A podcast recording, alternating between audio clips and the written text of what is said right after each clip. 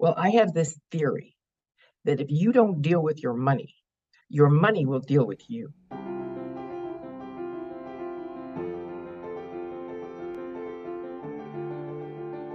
Hello, and welcome to the Medical Women Podcast, the podcast from the Medical Women's Federation, the largest body of women doctors in the UK. I'm Dr. Nuthana Bhayankaram. I'm the Vice President of MWF, and I have the honour and joy of being your host as each week we hear from wonderful guests to help you feel more empowered and confident on your medical career journey. Hello, everyone. Now, I don't know about you, but during the current climate with the cost of living crisis, I found that I've been thinking about money quite a lot. And it's something that my colleagues and I have been speaking about at work as well. On the podcast, we have done previous episodes about finance and money mindset, but I thought it would be helpful for us to cover this topic again. This week's guest is best-selling author and money mentor and therapist Barbara Huson. Barbara has written seven books about money, including Prince Charming Isn't Coming, The Secrets of Six Figure Women, and her latest book, Rewire for Wealth. In this episode, we speak about why it's important that as women we become empowered to manage our wealth, Barbara's top tips for how we get started with habit and behavior change, and she shares her experience of working with medical women. I really enjoyed our conversation, and I hope you do too. I have to say, I was quite nervous because I've been reading Barbara's books, and there's something quite magical about getting to speak to somebody whose books you've been reading. So that was really exciting for me. Don't forget, there's still time to register for our MWF RSM event next Monday, the 13th of February, and for the MWF conference on the 17th of March. I'll pop links to both the events in the show notes. I really hope you enjoy the episode.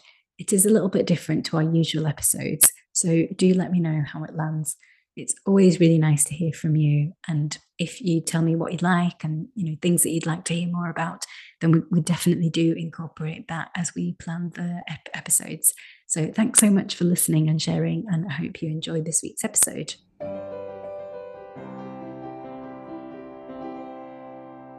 So I'm so excited today that our guest is Barbara Huson, who is a, um, a best-selling author and a money coach. And I've read her books, and I'm just really excited to speak to her. So welcome to the podcast, Barbara. Oh, thank you so much. Thanks for having me. Um, so I guess it would be helpful if we could start by um, if you could introduce yourself to our listeners who who might not know you. Okay. Um, so I am a financial therapist and wealth coach and author. And I have been doing this work for uh, uh almost 30 years. And honestly, Nuthan, if anyone had told me that this is, I'd be empowering women financially, I would have told them they were crazy. I grew up wealthy. And the only advice my parents ever, ever gave me about money was don't worry. Don't worry which I thought was great advice. Under that, of course, was the unspoken assumption uh, there'll always be a man to take care of you. And there always was. There was my father, and then there was my husband, uh, who was a stockbroker. So it was perfect, right? But I found out very early in my marriage that he was a compulsive gambler. And I find out every year, many times a year, for 15 years that he was gambling my money, my inheritance away. And here's the insane part I continued to let him manage it because that's how terrified I was and, and intimidated by anything financial. Finally, after 15 years, we got a divorce. But I just, and I, so, so I said, I, I need to learn about money. So I read the books, I went to classes, I did all the things you're supposed to do. And it's like my eyes would glaze over, my brain would fog up, and I just felt there's just this was impossible. So I decided money's not my thing. I do not want to deal with money. Well, I have this theory that if you don't deal with your money, your money will deal with you. And, and maybe some people know what I'm talking about. In the next year, I got tax bills for way over a million dollars for back taxes my ex didn't pay, for illegal deals he got us in. I didn't have anything close to a million dollars my ex had left the country. I was left holding the bag, and my father wouldn't lend me the money. And that's when I knew I had to get smart. I had to. I, I had three daughters, young daughters. One was a baby. I was not going to raise those girls in the street. So I went back to the books. I went back to the classes, and I still couldn't get it, but I was committed. And I really believe when you are committed, like down to your toes, no back door, the universe revolves to help you reach your goal. And I was a journalist at the time, writing for the San Francisco Business Times, and I was hired for a freelance project to interview women who were smart with money. And those interviews changed my life. They changed my life. I not only got smart about money, but I wrote my first book, Prince Charming Isn't Coming How Women Get Smart About Money. And now here I am, seven books later, talking to you as an expert on finances. Yeah, it's amazing. And I'm actually reading um, Prince Charming Isn't Coming at the moment as part of a book club that um, one of my friends and oh. colleagues, Dr. Nikki Ramskill, is running. Oh, um, cool. so so there's quite a, a few of us all um, all reading the book at the moment, and as you said, it's it's so interesting the way you describe like what happened on your 21st birthday and how it was all. Mm-hmm. I mean, it all sounds wonderful, but it was you know, and then quite quickly um, after you got married, things took a, a different turn. So it's really interesting, I think, reading your story. So thank you, first of all, for for writing and sharing it. Oh well, thank you for reading it and for having your book club reading it. That's awesome. Yeah, uh, I think she's going to put Rewire for Wealth on on one of the future months for for the book club as well. Oh, um, cool. So so we're, we're just reading all of your books, Barbara. Um, um, but you were saying as a so as a money therapist, and it's mainly women that you work with, isn't it? Exclusively with women. Exclusively I worked, women. I worked with a couple of the husbands, but really, I'm focused on women because I, I really think women have very different issues and very different, yeah, very different issues when it comes to money. Yeah, can we can we explore that a little bit? Yeah. So, you know, uh, when I wrote that first book and I was interviewing, I interviewed, I don't know, almost probably a hundred women who were smart with money. But what I realized is no one pops out of the womb knowing about money. What every one of these women had to do was come to terms with their power. I have come to believe that it is our fear or ambivalence about power that keeps us financially uh, unstable or financially avoiding. Because my definition of a powerful woman is someone who knows who she is, who knows what she wants, and expresses that in the world unapologetically. So essentially, our fear of power is our fear of becoming fully who we're meant to be, to be the to be the brightest light we can be instead of watering ourselves down so we don't make waves like so many of us do. And so I think I remember I remember saying to uh, a psychologist early in my career, why do you think women are so afraid of their power? And she said, well, think about it. Powerful women have been burned at the stake. And mm-hmm. I think historically, in fact, for many of us, even in this current life, but historically, powerful women have been, suffered dire consequences for exercising power, for being who they are, for speaking up and asking for what they wanted. Yeah, that's that's so true. So it's kind of just been um, entrenched in in society for for millennia, really. Um, it's, it's part of our collective unconscious. It's mm-hmm. just there.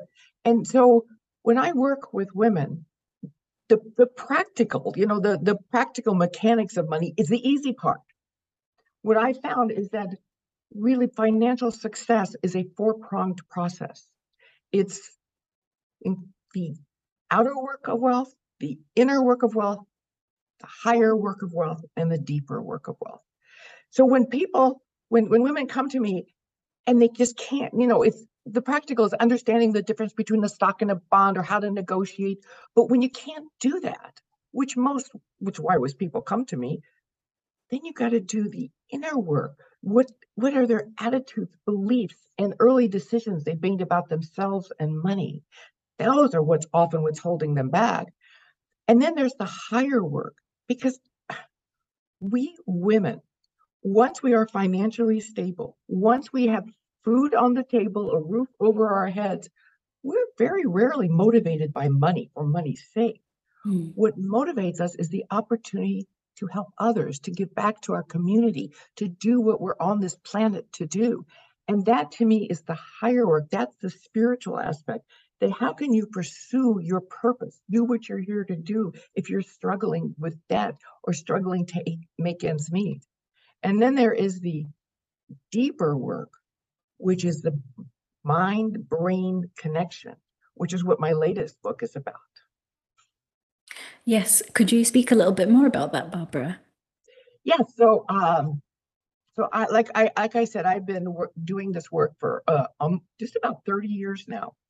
And about six or seven years ago, I started getting this feeling, this insistent feeling that something was missing.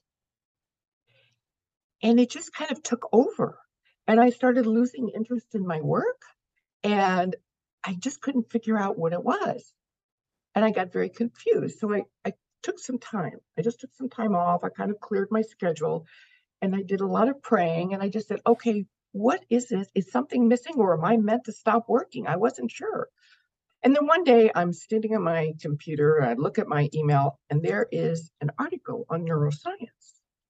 And I knew nothing about neuroscience, but I read that article and I swear to God, I swear my, I think my brain lit up like a Christmas tree saying, this is it. This is the missing piece. So I spent a good five years studying neuroscience, combining it with everything else I did, and realizing this was definitely a missing piece. So what I realized is our behavior, it's our brain, which is a physical organ in our head. It's a a little three pound organ. And the brain controls our behavior. Every choice we make, every decision we make, every action we take is controlled by our brain. Changing the brain is an exhausting, difficult process because our brain is shaped by our mind. And our mind is a non physical organ, the source of thoughts and feelings. So, all our every time you have a thought, every time you have a feeling, it goes to your brain and it talks to the cells, and the cells start talking to each other, and it creates a neural pathway. And soon, if you repeat that thought enough, it becomes a deeply embedded neural pathway. And thus, so if you want to change someone's behavior, you work on changing their thoughts and their feelings. And so I created, took years, a three, very, very simple three step process. Very, very simple to train your mind, to rewire your brain for wealth, well being, whatever, whatever you want. So if you'd like, I can very briefly mention three steps. Yep, that would be great. So these three steps are so simple, but in the beginning, takes massive effort because your brain, it's a stubborn little creature. Your brain does not want to change, and it's very difficult. So if you, these steps must be done consistently over and over again. And within two to three weeks, if you are consistent, you will be amazed at the change. So the three steps are recognize, reframe, and respond differently. Recognize, reframe, respond differently. So let's say you're always thinking there's never enough. Let's say, and there's never enough. Or, or for many women, I'm not enough. And you think that thought over and over again. So that's been wired in your brain. And maybe you heard your parents say, uh, that there's never enough. So it's been wired in your brain for a long time. And maybe you heard your teacher say you're not enough. And that's been wired in your brain. So to change that programming, to change that hard wiring, you need to start noticing those unhealthy, those negative, those unwanted thoughts like there's never enough. But you recognize, you recognize them a certain way. You recognize them with curiosity like you you have that feeling oh god there's not enough. Notice recognize. And then you say isn't that interesting? I'm having a thought about there never being enough. So what you just did is you changed it from i am a fact to separating it with i'm having a thought about. It's not the truth because the thought not the truth. It's just a thought. So you separate yourself from the thought. Isn't that interesting? I'm having a thought about not being enough. The second step is you reframe that thought to what you'd rather the thought turn into. So reframe is like you ask yourself, how can I see this differently? How can I see this differently? And you create an affirmation. So let's say I'm not enough. Is that that just it always comes to you and you just feel terrible and you feel terrible about yourself and you find yourself thinking, I'm not enough. And you go, Oh, isn't that interesting? I'm having a thought, I'm not enough. How can I see it differently? I reframe it by I have everything it takes, or I'm plenty, I have more than enough, or this is so easy, just anything that you can say with feeling. Now, you won't believe it. You absolutely will not believe it at first. But here's the trick if you repeat that affirmation over and over, every time you have that thought, you shift it. What happened is that neural pathway that says, I'm not enough or there's not enough starts weakening. It just grows weaker. And the new neural pathway that says, I'm more than enough. I have what it takes. I can handle this. It starts building and it starts becoming stronger. And the way it builds and the way it becomes stronger is the third step is by responding differently. That you respond as if that new belief, that new affirmation is true. So you do what you're not used to doing. You do what is not normal for you. You do what is probably very uncomfortable and you won't want to do it, but you do it enough times and it starts feeling like your new normal. So did that make sense the way I described it? Yes, yeah, absolutely. And I think, you know, for our audience who um, range from medical students to retired doctors, I think it's also helpful framework for us as well when we're um, when we're speaking to patients and thinking about behavior change that this is this is what we're trying to influence we're trying to influence changing from from one really strong neural pathway into into a new neural pathway exactly exactly so just telling them to stop eating sugar it's not going to work because they need their bodies become dependent on sugar exactly you have to help them rewire that brain Yep, absolutely. Um, what would be really interesting, Barbara, is is to explore a little bit about because I, I, imagine you get all sorts of different people coming to you for um, coaching and for financial therapy. Do do you get a lot of medical women coming to you? A lot, no, but I definitely have definitely have had doctors mm-hmm. and nurses and a lot. If you count therapists, a lot of therapists. Um, but yes, I do. Um, and the the doctors that I've worked with are just so damn busy. They're just so busy. It's like I don't even have time for this. I don't have time for one more thing on my schedule. Yeah, and I'm sure a lot of our listeners will will resonate with that. But so so when when people are feeling like they don't have time, how how can we empower medical women to to make some time to to think about this? Because as you say sometimes i think people feel like oh this is another thing that i need to sort out but and that's why th- this research shows that most women do not get serious about making more or managing their money until they hit a crisis until and that's when a lot of people come see me because with they hit they, they lose their job they lose a spouse or they're on the brink of retirement which is the worst time mm. so you have to find a reason. You have to have a why. Why do you want this? To say, I want more money, but then you're busy and it, it's it's hard. They're not motivated to find time. So it's finding what will the money give you? What will it do for you? Why do you want it? For me, for me, I, I wanted to become financially successful. Honestly, it was so hard. I just I had children and I did not want my three daughters to grow up to be like me.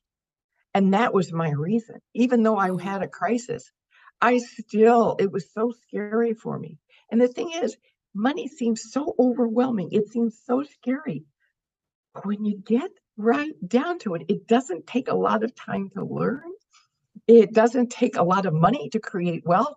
And it's never, ever, ever too late to start. And I'll tell you, I'll give you three steps. Well, I call it the busy woman's guide to financial success. So if you want to understand money, this is what I did because I was just so intimidated by it. I did these three steps. And I'm telling you, you do these three steps, you will be amazed in the next three to four months how different your relationship with money would be. So the first step, because it's really small steps consistently taken. You know, I tried to read all these big books and take these classes and do, I, I couldn't. I just couldn't. I was overwhelmed. But it, when I broke it down into tiny, small steps, it, it, it changed everything. Every day, read something about money, even if it's just for one minute. Even if you just take the headlines of the business section of the paper or the Financial Times or whatever, whatever, and you just read the headlines because, or you're standing in line at the market and you, instead of pick, picking up a gossip magazine, you pick up a money magazine. Or before you go to bed, you read one paragraph in a financial book because so much of getting smart or smarter is just familiarizing yourself with the jargon and the current terms. So every day, read something about money, even if it's just for a minute. Every week, have a conversation about money, especially with someone who knows more than you. I think it is our secrecy and silence that keeps so many women stuck. I mean, when was the last time you sat down with a girlfriend or a family member or a colleague and who was smart about money and said, said How did you get smart? What did you do? What was the best advice you were given? What's the worst mistake you made? What's the smartest thing you did? What advice would you have for me? What books did you read?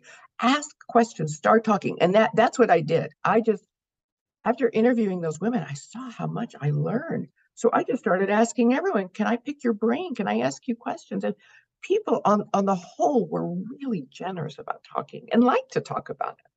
So every day read, every week talk, and every month save automatically. Automatically have money transferred from your checking account or your payroll check to a savings account. Because and, and do it automatically. It's mindless investment. The bank will do it just automatically. They'll take a certain amount of money out of your checking account into your savings. It's getting in the habit of savings. And that's the first step to creating wealth.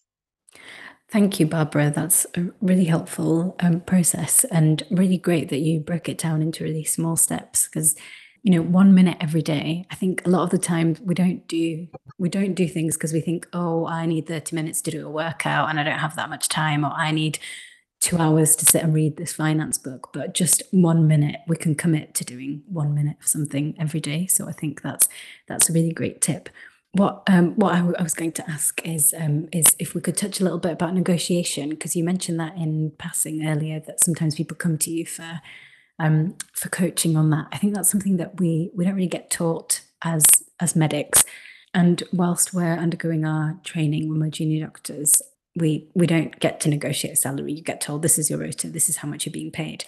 And then you finish your training, suddenly you're a consultant, and that's when you first have to go and negotiate a job plan and, and various other things. So it would be great if you could share some some advice on on negotiation for us.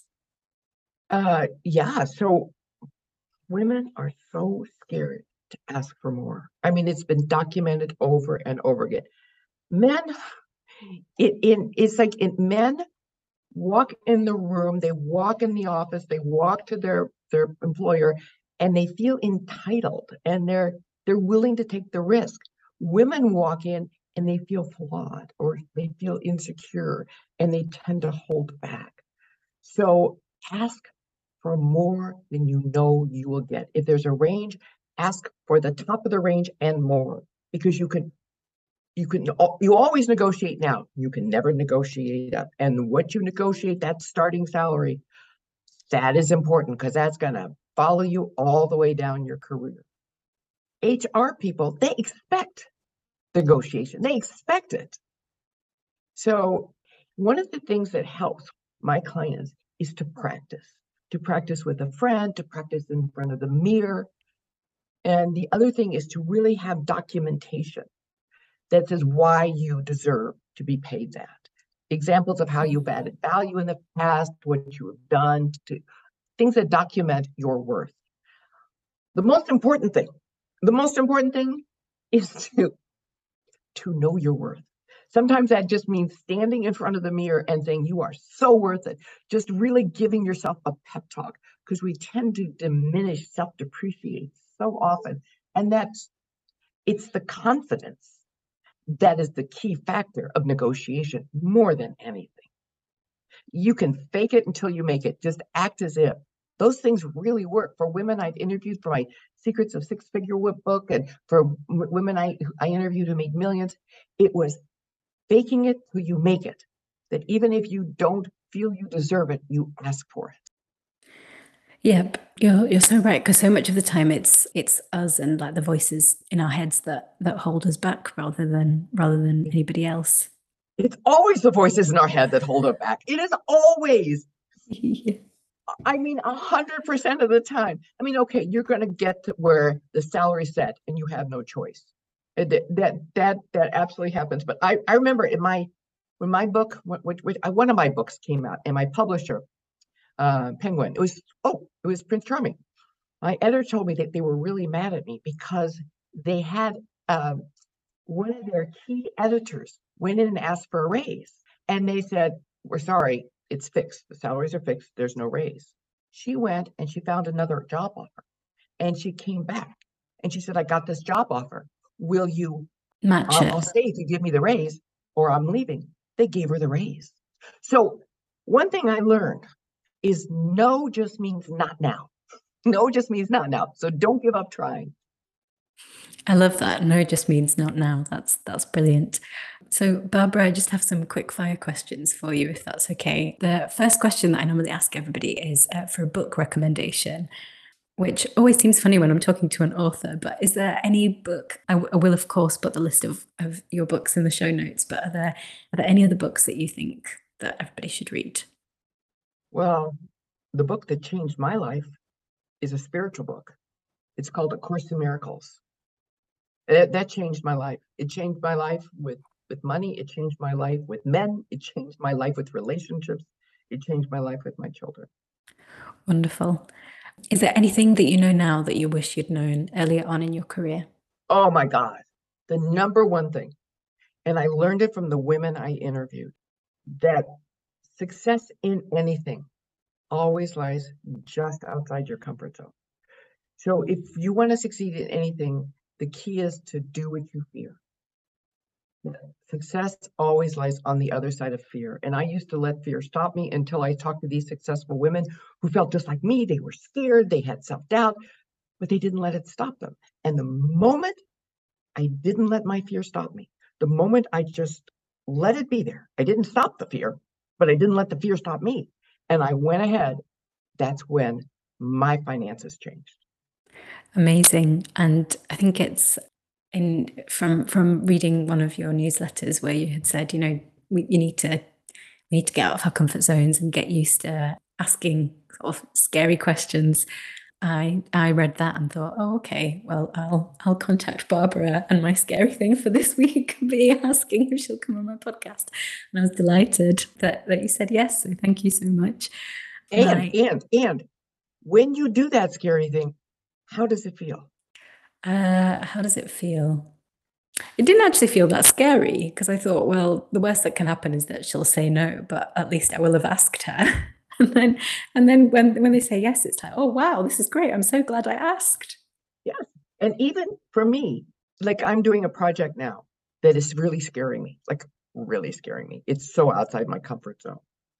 But I figure even if it doesn't work, I am so proud of myself for doing it. So mm. proud of myself for attempting it. It's like raising my confidence. Absolutely. Oh, well, my last quickfire question is a question that I'm borrowing from a group of children who work with the Royal College of Pediatrics. Um, and they came up with this question when they were interviewing for the Royal College president role. So the question is if you were a type of biscuit, what type of biscuit would you be and why? And you probably have different biscuits in the US, but yeah. that's fine. No, you can choose. I'm not going to try to find a, uh, uh, yeah, I'd be a soft one. I'd be a real soft and chewy one. Um, I like being soft. I like being I like That's being lovely. easy, easy to chew. Easy to chew. I love that. Easy to digest. easy to try and digest. That's brilliant. Well, you are an author and your books are, are very easy to digest. So I think that's very fitting. Oh, Barbara, thank you so much. I hope that everybody feels really inspired um, and empowered after listening. So, thank you so much, Barbara. Thank you. Thank you so much for listening to the Medical Women podcast. Make sure to subscribe for free on whichever podcast platform you listen on so that you automatically get our episodes. The aim of this podcast is to support and empower as many medical women in their careers as we possibly can. So please share this episode with at least one other medical woman. If you're interested in joining the Medical Women's Federation, we would love to have you, and all links to our website and social media are in the show notes. This podcast has been produced on behalf of the Medical Women's Federation by Dr. Nuthana Bhayankaram and Miss Jenna Mackenzie. Our music was composed and played by Dr. Keithki Bhayankaram. Thank you so much for listening